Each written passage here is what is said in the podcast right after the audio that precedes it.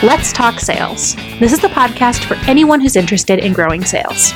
Let's Talk Sales is brought to you by the Criteria for Success Sales Growth Program. Are you looking to experience a breakthrough in your team's sales? Have you tried sales training in the past, but were unable to make it stick? The Criteria for Success Sales Growth Program is a year long engagement that combines sales and leadership training, a digital sales playbook, and a coaching and accountability process that will change your sales culture and drive sustained growth. You can learn more at criteriaforsuccess.com. That's criteriaforsuccess.com. All December, we've been talking and writing about business advisors, coaches, and mentors. You can check out the blog for best practices, information, and advice for you and your team. In this CFS Talk Sales Roundtable, we'll be talking about working with mentors, advisors, and coaches. I hope you enjoy today's discussion. This is Elizabeth Frederick, Operations Officer and Senior Advisor. And with me today, I have a full house. We have our Director of Marketing, Rebecca Toomey. Hello.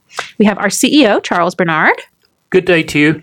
our Marketing and Innovation Manager, Ariana Miskal. Hello. And our Sales Advisor, Natalia Novakovic. How's everybody doing today? All right.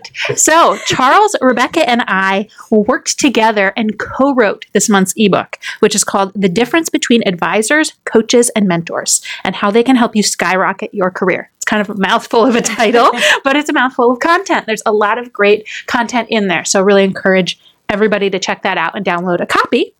You can find the notes for today's show as well as information about how you can download that ebook and probably 10,000 other resources that we'll identify in today's conversation at criteriaforsuccess.com slash pod 111. We are in podcast episode 111. Woo! Indeed. So let's get started. Um, I actually am going to go do something uh, that we don't always do. And before we jump into questions, I wanted to quickly define some terms because we're using the words advisor, coach, and mentor. And to us, those are different terms and they have different meanings. Um, and so I wanted to make sure that we're all clear uh, for those of us internally uh, as we begin this recording, but for our listeners as well. So, to us, business advisors are generally providing high level strategic advice, um, either to one key executive or sometimes to an entire leadership team or an entire organization. Coaches are tending more to work with individuals, and they often will focus on very specific areas of growth. And both a coach and a business advisor typically are a paid position where you're going to engage somebody um, and pay them to work with you we often find that mentors are providing kind of similar coaching uh, and support, but that's usually free. Um, so if you want to learn more about those definitions, uh, Rebecca and I had a really great discussion in podcast episode 107. So that's criteriaforsuccess.com slash pod 107.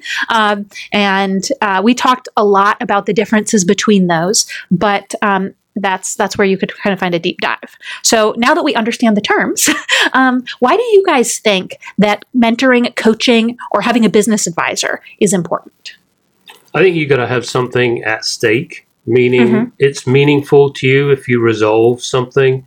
I oftentimes see people hiring a coach or a mentor or a business advisor because it's a good idea, more like the mentor and coach, I guess, not so much the business advisor.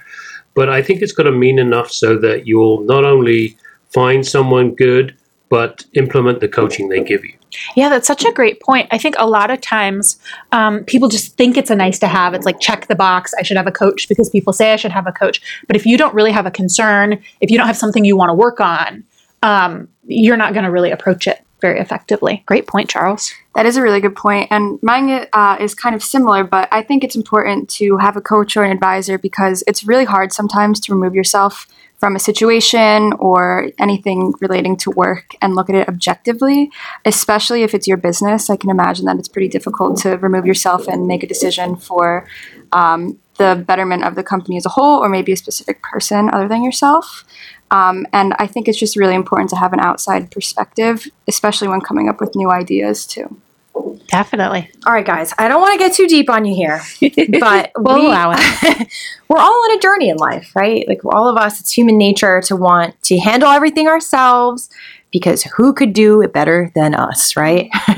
but here's the thing we often know what we don't know. We often don't know what we don't know, right, Charles? Uh, oh yeah, I often don't know what I don't know. that's a saying that I hear you say a lot, but it's so true. We lack a lot of times we'll lack direction or purpose, or maybe we just don't know what's next. You know, they talk about a lot of times when they ask people what they want to do, people know what they don't want to do, Mhm. but sometimes they don't know what it is that they actually want. So I think that of all the roles, you know, all the roles we're talking about here mentors, coaches, advisors they all have different skills and capacities. It's about finding the right fit, but there is really great power and potential to help us to know what we don't know and discover things that are just beyond, you know, ourselves, our own Yeah. mental capabilities. I love that.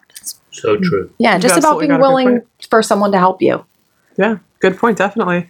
I think coaching is important for really a variety of reasons. I mean, first and foremost, assuming both parties are bought in, both are going to be honing their skills, right? It's kind of a win-win situation. The coach coach gets to practice coaching. The person being coached is learning a lot, and you know they're they're actually solving problems or overcoming uh, concerns that they've had. Uh, a good coach will actually help you identify areas where you can improve and is not afraid to tie them back to training content and materials if need be. You want somebody who will take you back to the basics if it's really necessary to do so, but on the same token, you want someone who's going to kind of help you take the next step. So, Yeah, I think um, a lot of those positions really apply, especially to people who are um, experiencing a next step, whether that's at an organizational level or whether that's in your own career. Um, anytime you're transitioning, let's say you just got promoted or you're looking to get promoted and likely to get promoted quickly, um, or as an organization, if you're going through a change, that's one of the most important times to bring in an advisor, a mentor, or a coach, um, just to tell you about the things that you might not be able to foresee um, in that next stage of your journey absolutely. definitely. Um, so we are all about storytelling, and that's a big part of um, of how we we learn and we feel like people learn. So um, I'm sure we all have, or many of us will have stories about how we might have worked with a mentor or a coach or an advisor. So um, who'd like to share a story? I will start us off. This is Rebecca, and I I shared a brief version of this story in the ebook, but I'll go kind of expand it a little bit here. Uh, when I was 23, I started a sales job. And on my first day, my boss gave me three books to read. He gave me The Purpose Driven Life, The Fred Factor, and How to Win Friends and Influence People. And now I'm sure you guys are like, wow, three books at one time is kind of a lot, but I didn't have to read them all at once. He actually had a whole schedule that was part of our onboarding process. Um, but the Purpose Driven Life is actually a 40 day challenge book, and it's really challenge you, challenging you on what is your purpose in this life and what are you doing? How are you going to make a difference in the world that we're in?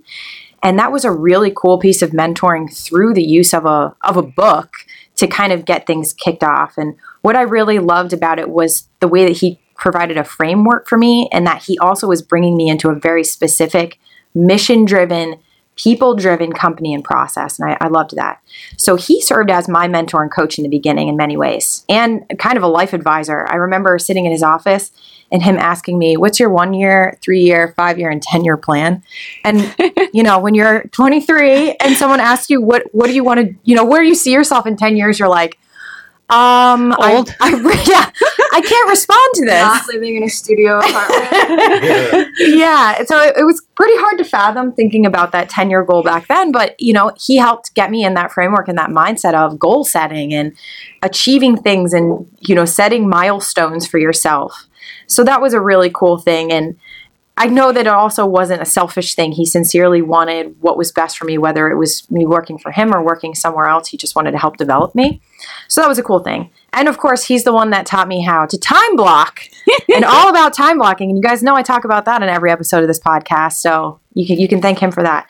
But after I was at the company for a while, he provided me with the opportunity to get outside mentorship. And that was a really cool thing that really transformed my career. I felt like it, it's like when your kids are growing up and they hit a growth spurt and you know your the shoe size goes from a you know a six to like a 10 and over the summer that's how i felt when i started to get that outside mentorship that i really just grew as a person in my understanding of myself and um, yeah it was just a really cool experience so i'm definitely an advocate for mentorship at different levels but you know i know there's a lot of sales managers that are on that listen to this podcast and just to encourage them to you know remember that you're a mentor to your team you know on the day to day and that you know you have you have an opportunity to make a difference in people's lives too Definitely.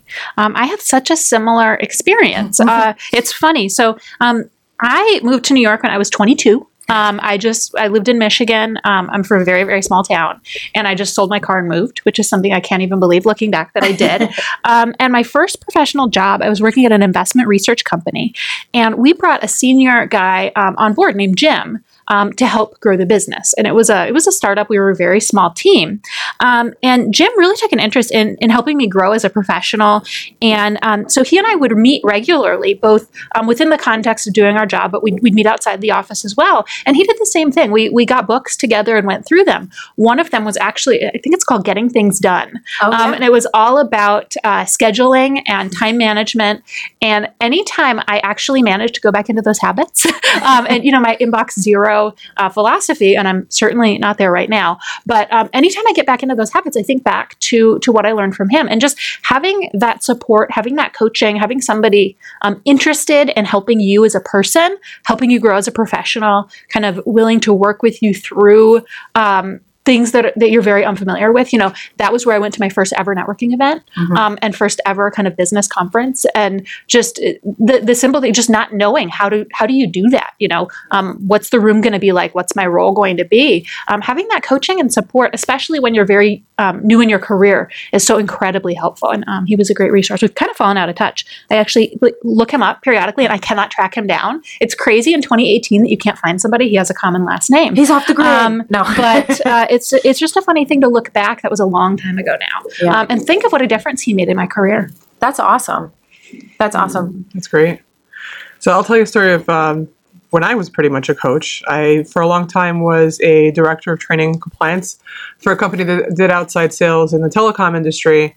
And uh, we basically launched a new office, and they were not too close to New York. So there was a little bit more of a back and forth, but they were doing a lot of, you know, what our guys here locally here in New York were doing. So we wanted to approach everybody one shot and really make sure that uh, the whole team was getting everything we could give them. So, you know, I had a little bit less of a sales type of role initially, more content design, delivery of training, etc.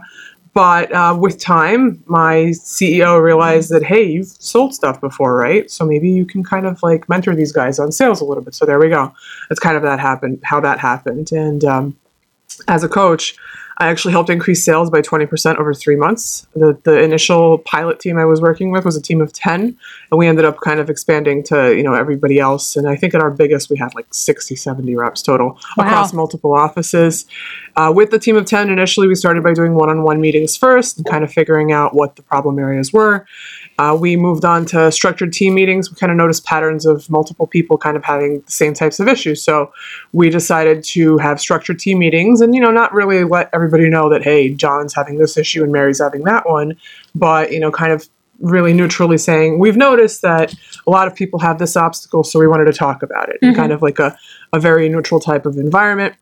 And uh, we touched on their concerns and issues that each rep had. We looked to overcome the obstacles, kind of practice pitch, all sorts of you know different activities alongside of that.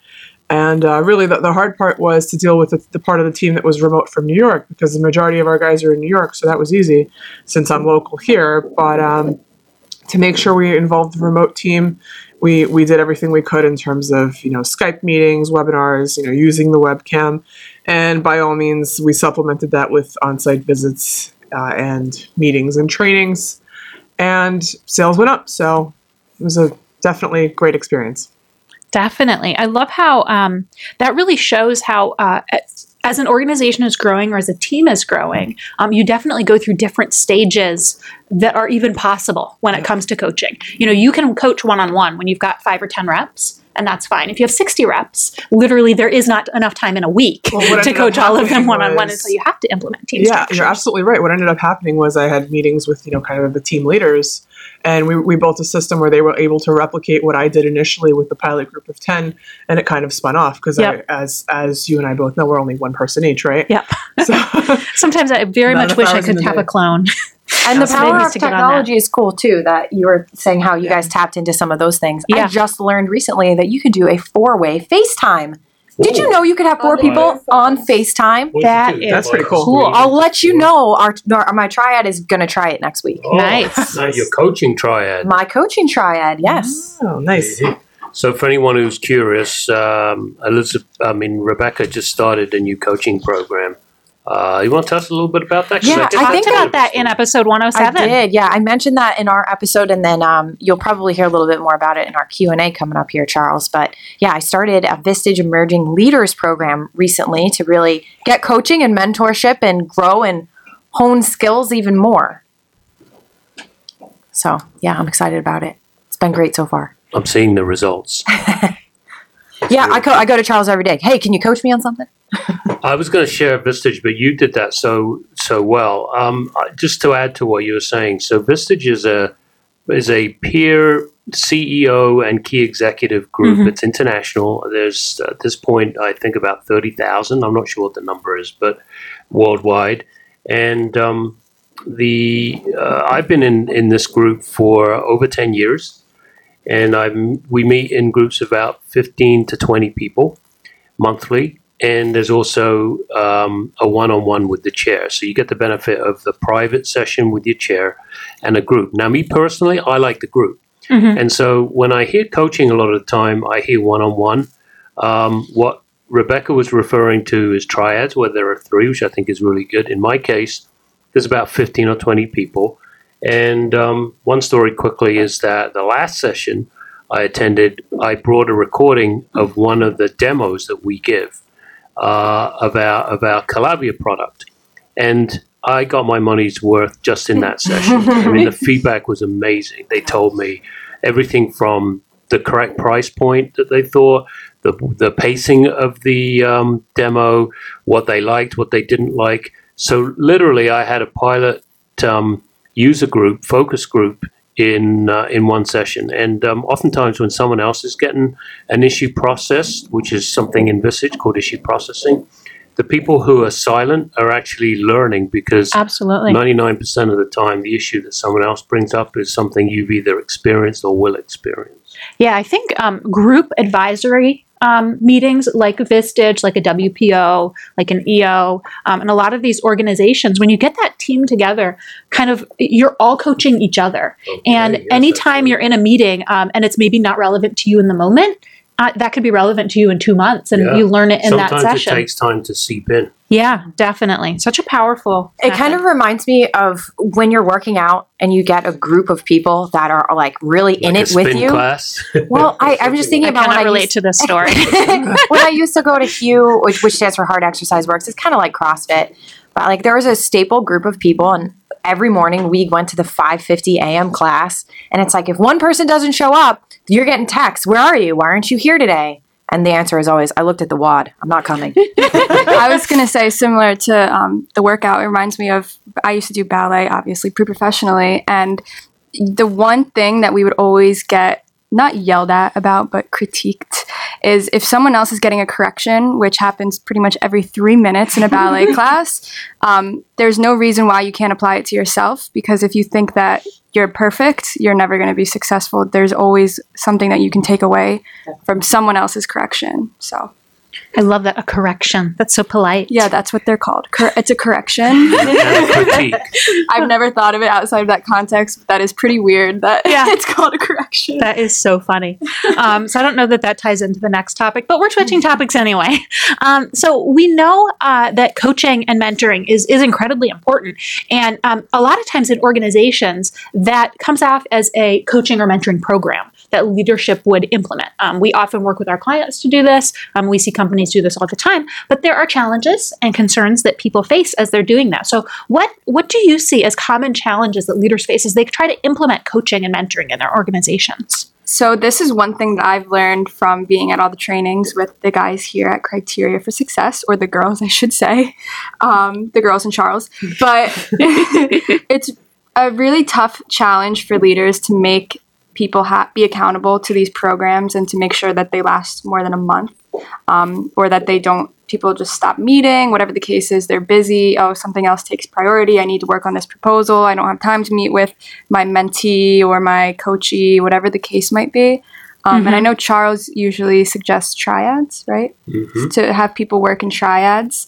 Um, You mean with our clients? yes, Yeah, with our clients absolutely. to establish this accountability so these things don't fall off the map. But that definitely is a challenge getting people to actually do what you ask them to do. Yeah.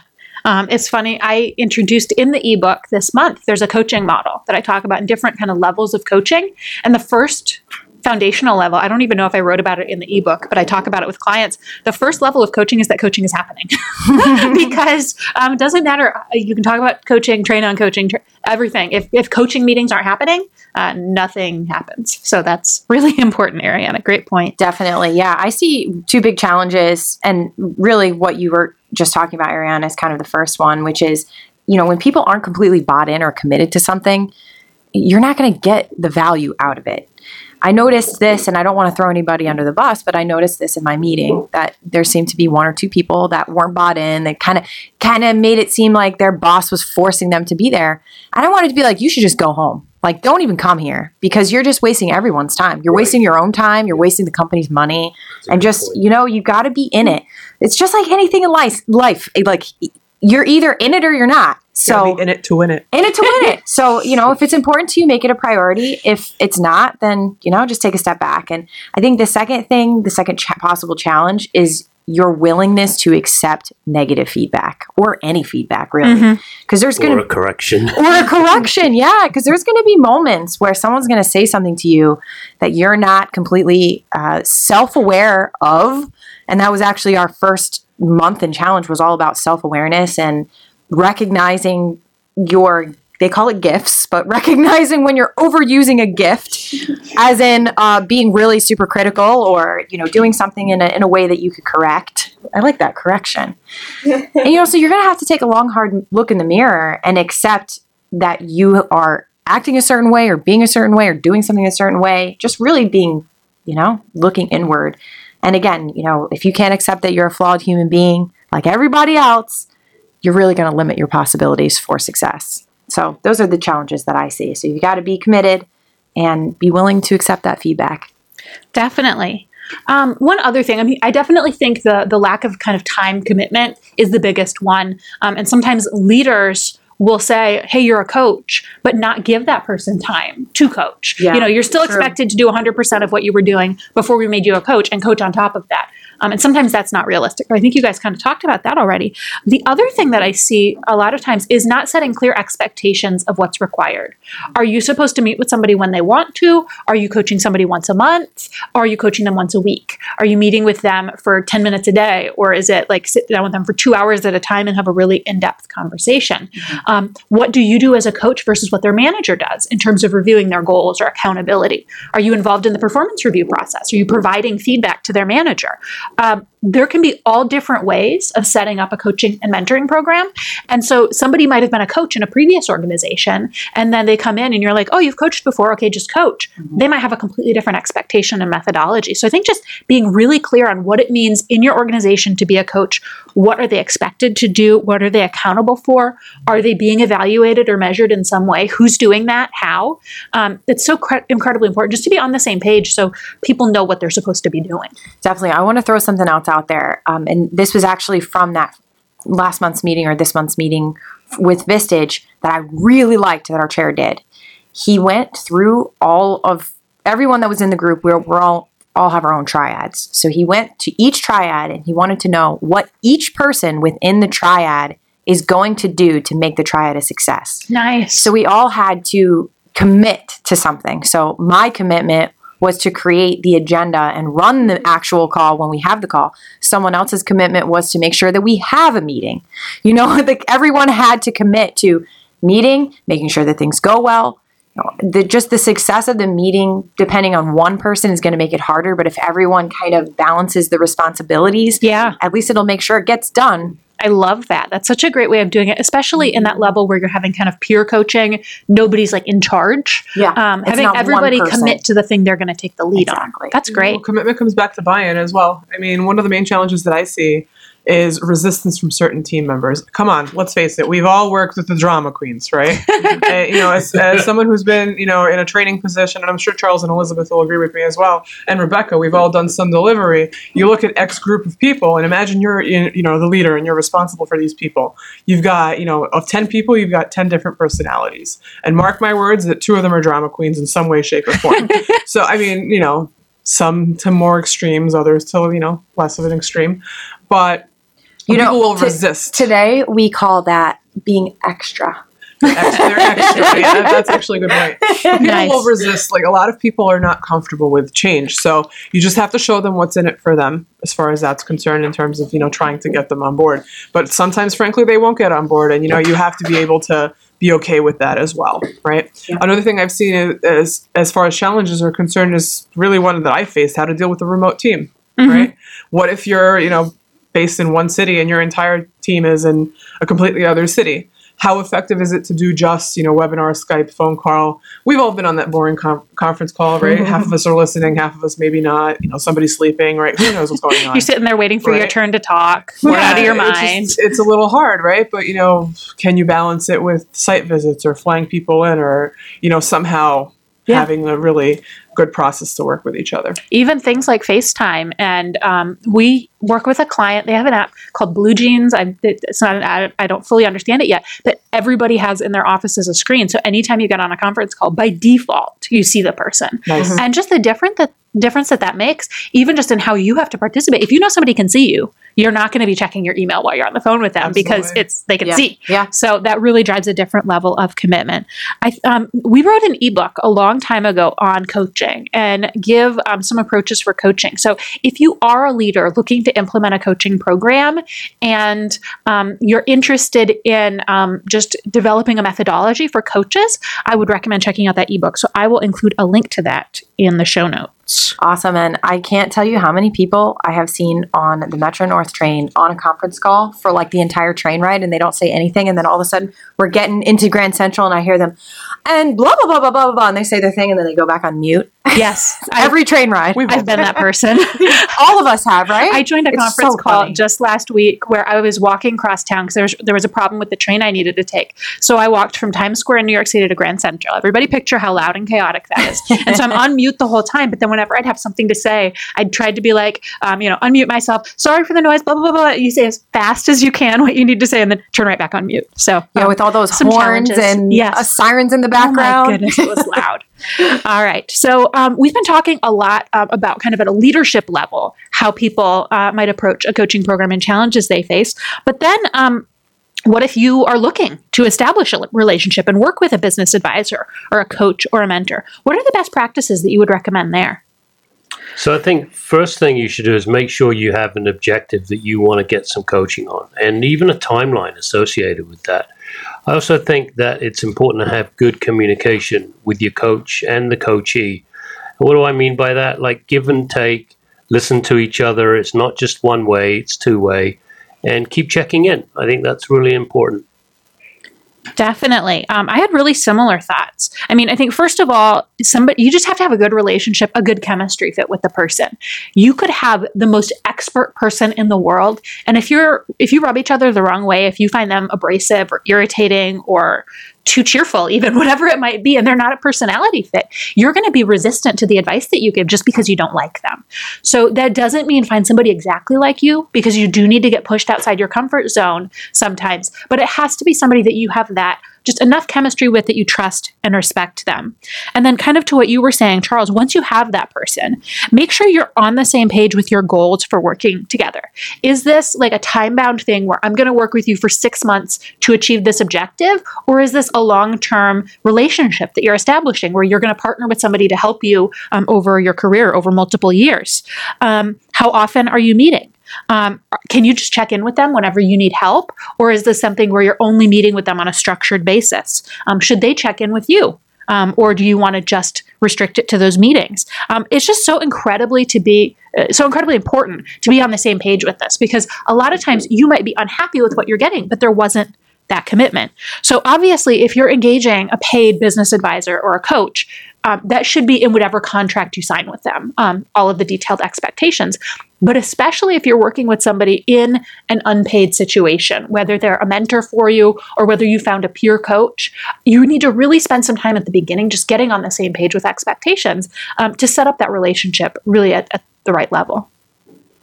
So I kind of looked at this from a more distant view. Um, I see a lot of people that we work with are in a bunch of different coaching and mentoring groups. Mhm. Um, there's WPO, which is Women Presidents Organization. There's YPO, which is Young Presidents. Young Young professionals, I think.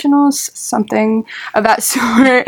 there's Vistage, there's EO, there's so many. Um, so I, my advice would be to see if you can shadow different groups um, to decide which one's the best fit for you and your business needs, because they all offer something a little bit different, similar concept, but slightly different um, ways to go about it. So definitely try to shadow different groups before you commit. That's such a great idea, especially when it comes to a group situation. You need to fit not only with the structure of the organization, like, do you like WPO? Does it make sense to you to be surrounded by other women as a woman, or would you not find that helpful? Um, and then the specific people in the group that you're looking right? Like, for. do you like the chair? Yeah, um, it's so important. You might like the values of Vistage, but if the Vistage chair in your area isn't a good fit, or if that group isn't a good fit for you, um, you're not going to benefit from that. So it's something to think about, um, and that's such a great idea. Making sure you visit. Yeah, d- definitely, I agree as far as that's concerned. I mean, a- another best practice that I would mention just it comes back to the whole point of okay, why are you looking to have to find yourself a business advisor, advisor, coach, or mentor? Right, you have a pain point. So, being that you have a pain point, that should uh, sort of spur you to create a list of expectations of you know kind of like what you're expecting from this coach or advisor or mentor that you engage with right it, it's you know great and on the one hand to have coaching of any form right i'm just going to loosely call it all coaching but frankly you don't want to be in a situation where you're getting coached just for giggles like there should be uh, a an end result that affects you positively right Mhm. so you even like create- milestones along the way. yeah like create a list of expectations whether it's you know as structured as milestones or not definitely some sort of structure should be Mhm. there by all means right and how you organize it is going to vary depending upon what exactly you need and who this person coaching you is right and just make sure that there's always an open dialogue like if there's something that you're not content with don't be afraid to like mention that if there's something that you like but would want more of hey mention that as well right because again it's a two-way street so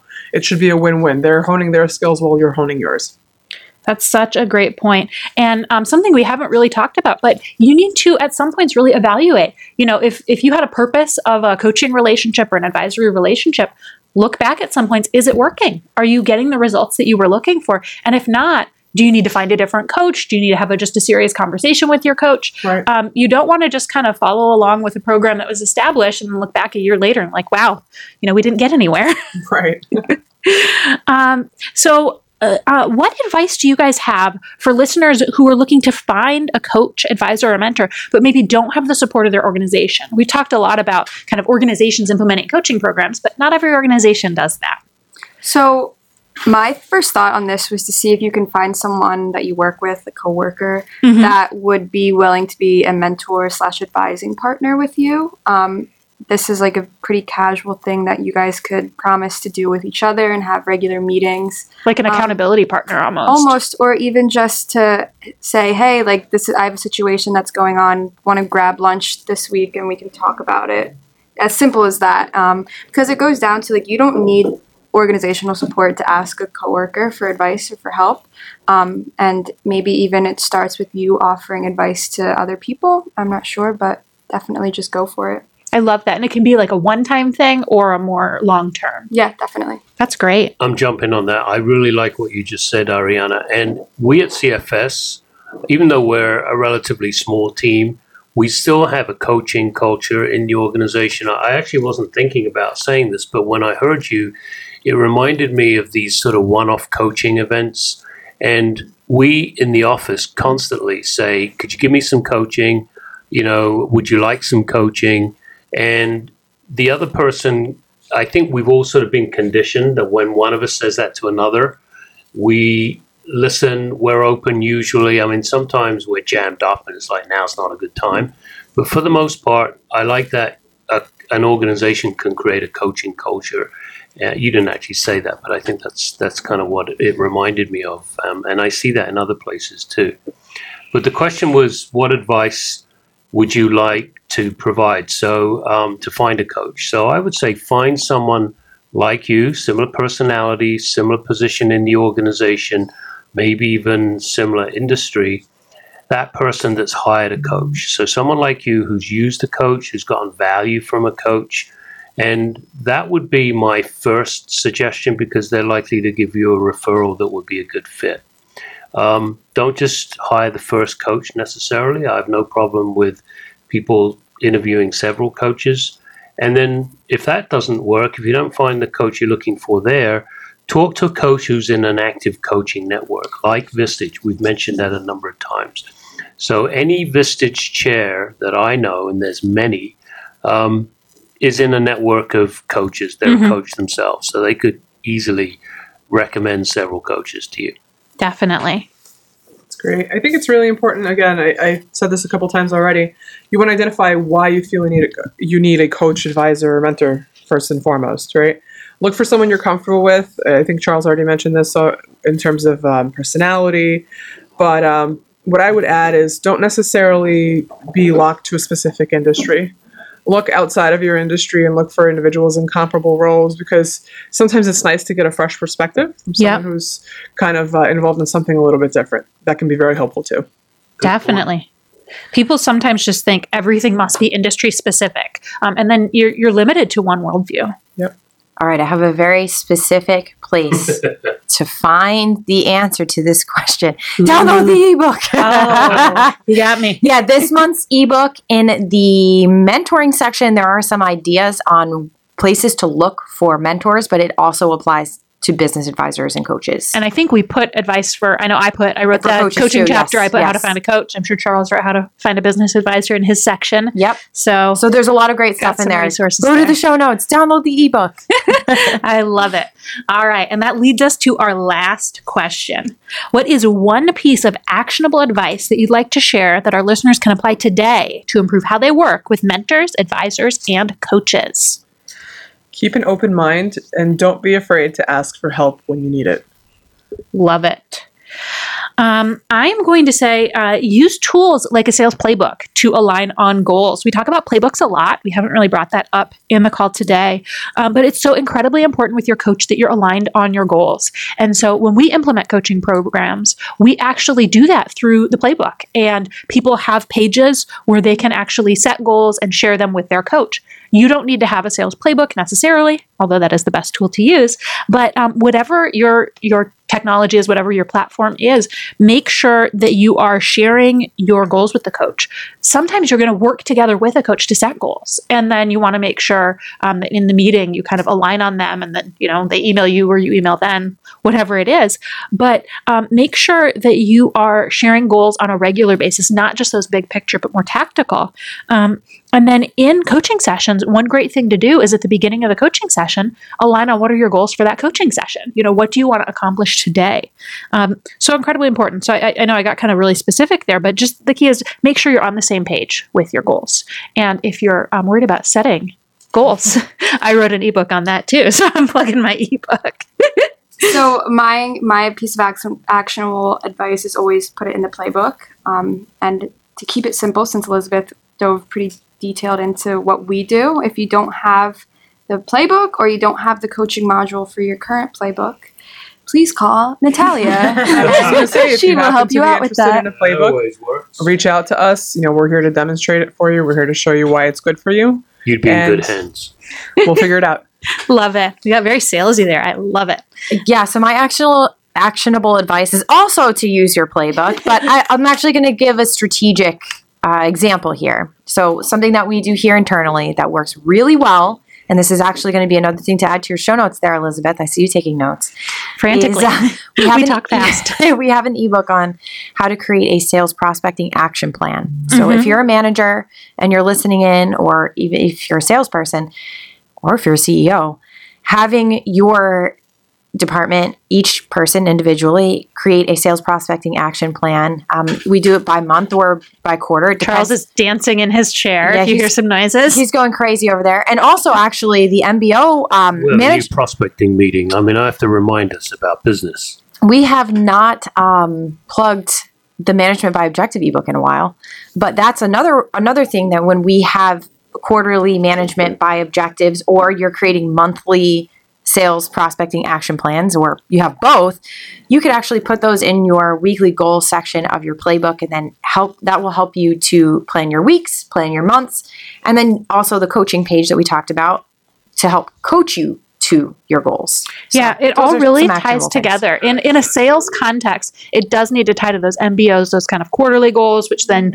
roll down into monthly and, Exactly. and weekly. It's it's so incredibly important to just be on the same page with that goal setting process. You know, my piece of advice, and oftentimes I'm in a coaching role, so I can tell you that feedback from the coachee is really great.